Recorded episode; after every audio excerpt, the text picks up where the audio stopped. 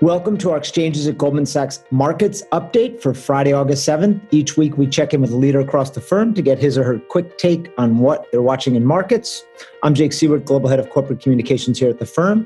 And today's guest is Olympia McNerney, a member of the Equity Capital Markets and Alternative Capital Markets Group in New York.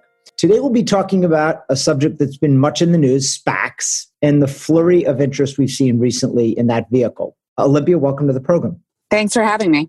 So let's start with a basic definitional issue. What is a SPAC and why are they all of a sudden on the rise? Yeah, of course. I think this is a term that has changed in perception a lot over the years. To level set, a SPAC stands for Special Purpose Acquisition Corp. And what that means is that effectively we raise capital for this SPAC, and it's a pool of capital that can be used to purchase a stake in a company and bring it public through a merger. I say it's changed a lot over the years. It used to be something that was viewed as a method of last resort for companies. And fast forward to today, SPACs, and I'll get into more detail, have been increasingly popular in terms of an alternate way to bring companies into the public markets. Okay, so why exactly are SPACs getting so much attention right now, and why are they seeing so much capital flow into them? Yeah, it's a great question. So let me just give you a little bit of context. Right now, there are about 100 plus SPACs that are on the hunt for acquisitions. And to frame that in terms of dollars, that's about $30 billion of capital on the hunt to bring companies into the public markets. SPACs typically have a little bit of a ratio, a leverage ratio in terms of how much capital they have relative to the size of the company that they buy. So that 30 billion, think of it as probably 150 billion dollars of market cap that SPACs are on the hunt for. So a very, very large number. So you might ask, you know, what's driving that? Why is that number so big? Are these companies going to be, are these SPACs going to be successful? And I think what's really, really important to highlight and think about is that the profile of SPACs is really, really changing, not just over the last two, three years, but we're seeing it even over the last six to 12 months that the types of sponsors is really high grading. The other reason why I think SPACs are getting a lot of attention are twofold. One, I think people are getting more and more comfortable with the economics of how the SPAC works. We can talk in a lot of detail around the promote, the warrants, all the kind of structural bells and whistles. But what I would say, kind of at a high level today, is that SPAC economics are becoming more friendly, more friendly for companies that are considering merging with SPACs, and more friendly for investors. So the fact that they are willing to tweak the promote has made the structure much more company and shareholder friendly. The last thing I would say is that I think it's just become one more tool in the toolkit for companies thinking about ways to get public or sponsors that are thinking about how to monetize assets. And just like IPOs and direct listings, there are pros and cons of the SPAC. And in particular, I think the things that really stand out are a potentially faster timeline to the IPO market, potentially more certainty around value at a sooner point than an IPO, and potentially more proceeds than an IPO could deliver. You know, there are big ifs to all of those, but we're at a moment in time where the combination of a much higher quality group of SPAC sponsors and a potential set of solutions to a company is making this product get a lot of attention right now. Okay, let's dive a little bit deeper on the pros and cons as you outlined. What's a general example of when a SPAC might be a good route for a company to raise money in the public markets? I mean, you mentioned some of the benefits already. And on the flip side, when might a more traditional IPO make more sense? Yeah, that's a great question. And we're asked that all day long, every day. What I would say is that great companies are going to have a lot of options.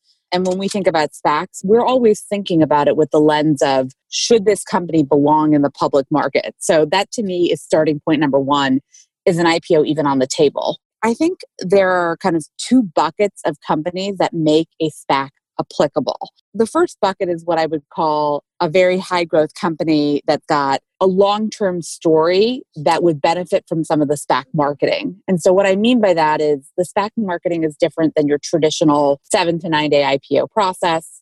It, it really is a multi month marketing period and it uses forward projections and a proxy, which we're not able to do in an IPO S1. And so that is certainly beneficial for stories that are longer dated and where investors really, frankly, may require more diligence to get their arms around that longer term market opportunity, whether it be the TAM, whether it be the company's market share, whether it be the company's technology, et cetera.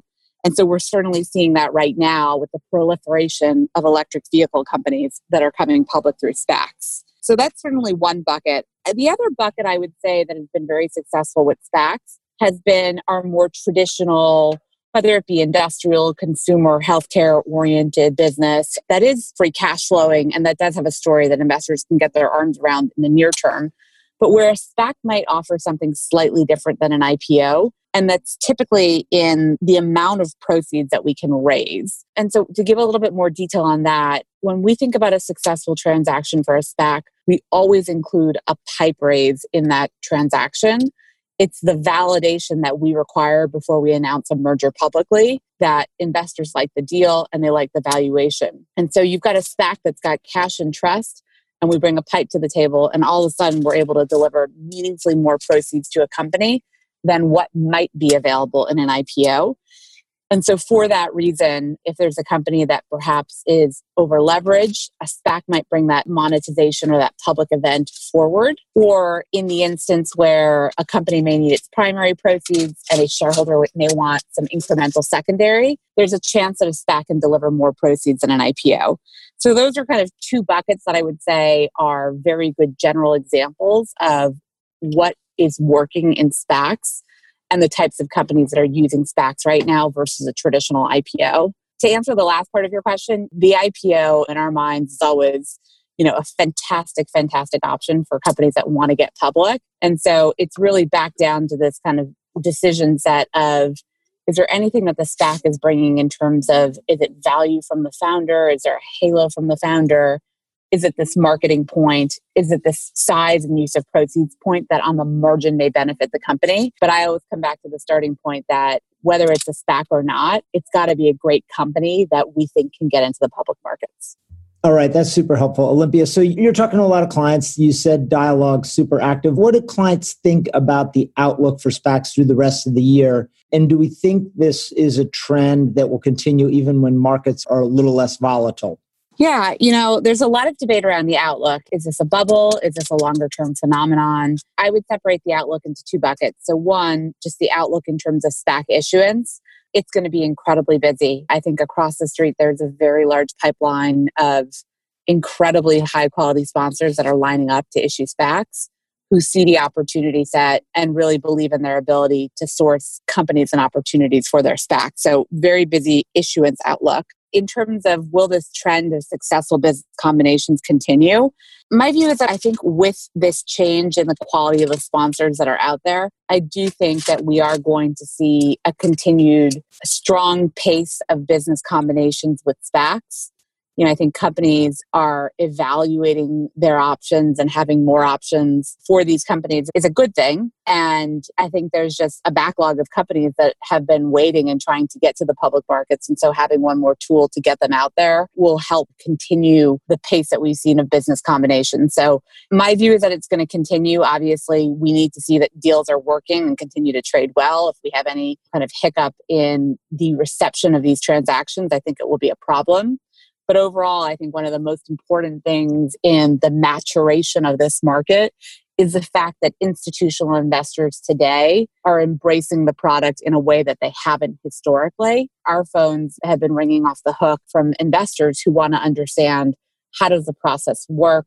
How does the structure work? And what are the types of companies that belong. And I think the fact that we've got real institutions that are now looking at it, embracing it, and buying these vehicles and buying these deals in the aftermarket, you know, has really changed the dynamic versus what we've seen over the last couple of years. So hopefully that answers the question. But you know, our expectation is that this pace is certainly going to continue.